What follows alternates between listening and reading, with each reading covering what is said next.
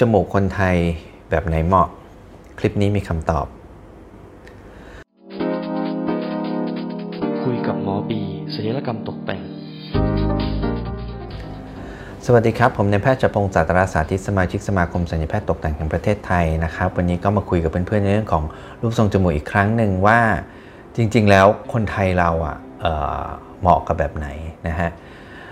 คงปฏิเสธไม่ได้ว่าปัจจุบันยังไงการทำศัลยกรรม ถ้าพูดถึงศัลยกรรมตกแต่งเนี่ยการทำศัลยกรรมจมูกก็มาอันดับหนึ่งอยู่ดีนะครับ มีคนเอออยากจะเปลี่ยนแปลงในรูปจมูกของของตัวเองนั้นมากเป็นอันดับหนึ่งนะครับที่จะมาผ่าตัดแก้ไขในเรื่องของศัลยกรรมตกแต่งกันนะครับ ทีนี้จมูกแบบไหนล่ะที่รูปทรงที่มันจะเหมาะกับเรา หรือเหมาะกับคนไทยอย่างเรา มันมีทั้งคำว่าจมูกเกาหลีจมูกสายฝอนะครับ หรือฝรั่งนั่นเอง ทีนี้หมอก็เลยว่าเอาจริง ๆ แล้วมันก็มันมักจะมีตรงกลางเวลามันไม่มีข้อสรุป มันก็คือรูปจมูกลูกครึ่งนั่นแหละ ที่จะเหมาะกับเราเป็นส่วนใหญ่นะฮะทีนี้การพิจารณาเราจะดูกันตรงไหนนะครับ ถ้าเห็นว่าคลิปนี้มีประโยชน์นะครับ ยังไงก็ฝากกดไลค์กดแชร์กด subscribe ให้ด้วยนะครับ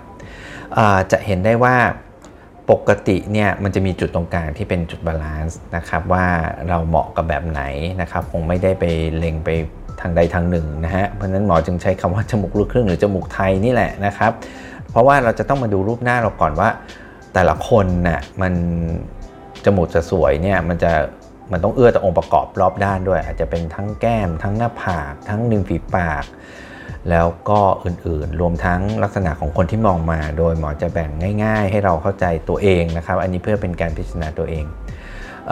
เป็นการมองด้านหน้ากับการมองด้านข้าง ทีนี้ด้านหน้าเราก็ต้องไล่ดูมาจากตั้งแต่หน้าผากจนถึงบริเวณเหนือริมฝีปากที่เป็นองค์ประกอบรอบๆจมูกนะครับ ด้านบนที่ติดกับหน้าผากเนี่ยที่แน่ ๆ คือจะต้องไม่เด่นเกินหน้าผากนะครับ เพราะฉะนั้นความชันหรือความโหนกของหน้าผากแต่ละคนก็ไม่เท่ากันนะฮะอันนั้นไอ้ต้องอันนี้ต้องดูแล้วก็หลังจากไล่จากหน้าผากลงมาจุดที่ต่อกันเนี่ยหรือ nasofrontal area จุด ตรงนี้มันก็จะต้องมีสโลปนิดๆนะครับ โดยผู้ชายเนี่ยสโลปก็อาจจะสูงกว่าผู้หญิงเล็กน้อยนะครับ คือความความชันตรงนี้นะฮะสองแก้มพอมาถึงแก้มเนี่ยเราก็จะต้องดูสัดส่วนด้วยว่าความกว้างนะถ้าเป็นด้านหน้าเราก็จะดูความกว้างอย่างเช่นว่า ถ้าเป็นตรงกลางของจมูก หรือส่วนลำตัวของจมูก หรือตรงกระดูกจมูกเนี่ยมันก็ไม่ควรจะกว้างเกินระยะหัวตา นะครับสองข้าง แต่ว่าถ้ามาถึงระยะตรงที่มันเป็นปีกจมูกหรือฐานจมูกด้านล่างเนี่ยมันก็อาจจะกว้างกว่าระยะหัวตาเราสักนิดหนึ่งออกมาสักนิดหนึ่งโดยเฉพาะผู้ชายนะครับ ก็ไม่ควรจะไปนั่งดูว่าจมูกควรจะต้องเล็กเท่านั้นเท่านี้หรือว่าจะต้องไปนั่งตัดปีกจมูกกันให้เล็กนะฮะเพราะว่าถ้ามันเล็กเกินไปเนี่ยมันจะทำให้หน้าเรากางนะครับ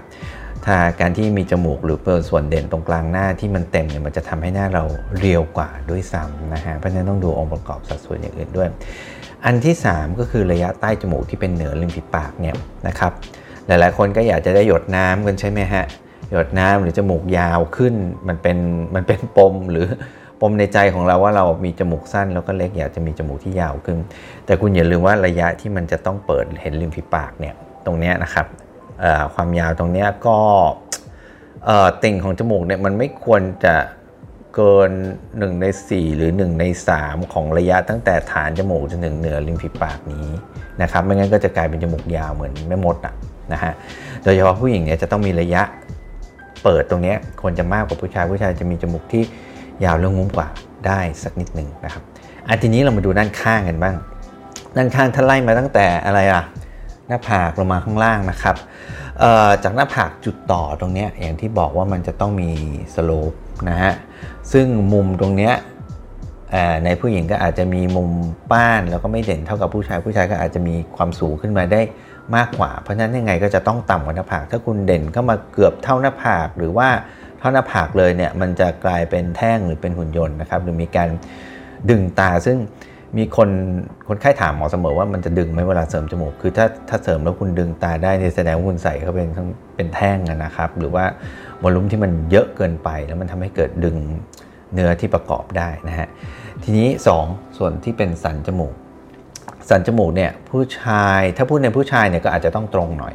บางคนขอมีฮัมหน่อยๆด้วยซ้ำแต่ว่าถ้าเป็นลักษณะของผู้หญิงก็อาจจะเป็นลักษณะค่อนข้างจะสโลปลงมากกว่านะครับ ไม่งั้นจมูกก็จะดูอะไรแข็งทื่อหรือว่ามันพุ่งมากไปนะฮะอันที่ 3 คือปลายจมูก ปลายจมูกเนี่ยทุกคนขอพุ่ง ซึ่งก็คงจะต้องดูความ balance ด้วยมันมันไม่ควรจะพุ่งมากเกินไปนะฮะมันจะมีสัดส่วนว่าอย่างเช่นว่าเออความสูงเนี่ยไม่เกินจุด67 อะไรของความยาวของสันจมูกเนี่ยนะครับ อันนั้นไม่เป็นตัวเลขแต่ว่าถ้าจุด67นี่ก็คือคือคือมากเกินไปปกติเรา มันก็อยู่แถวประมาณสักไม่ถึงไม่ถึงจุดห้าฮะอาจจะสักจุดสามจุดประมาณจุดสี่ประมาณนี้มากกว่าโดยโดยส่วนตัว ถ้าเป็นความสูงของตรงเนี้ยอาจจะเป็น 40%ของความยาวของสันจมูกตรงนี้ทั้งหมด ถ้าสูงเกิน 0.67 อันนั้นเป็นตัวเลขที่มันอยู่ใน journal ในใน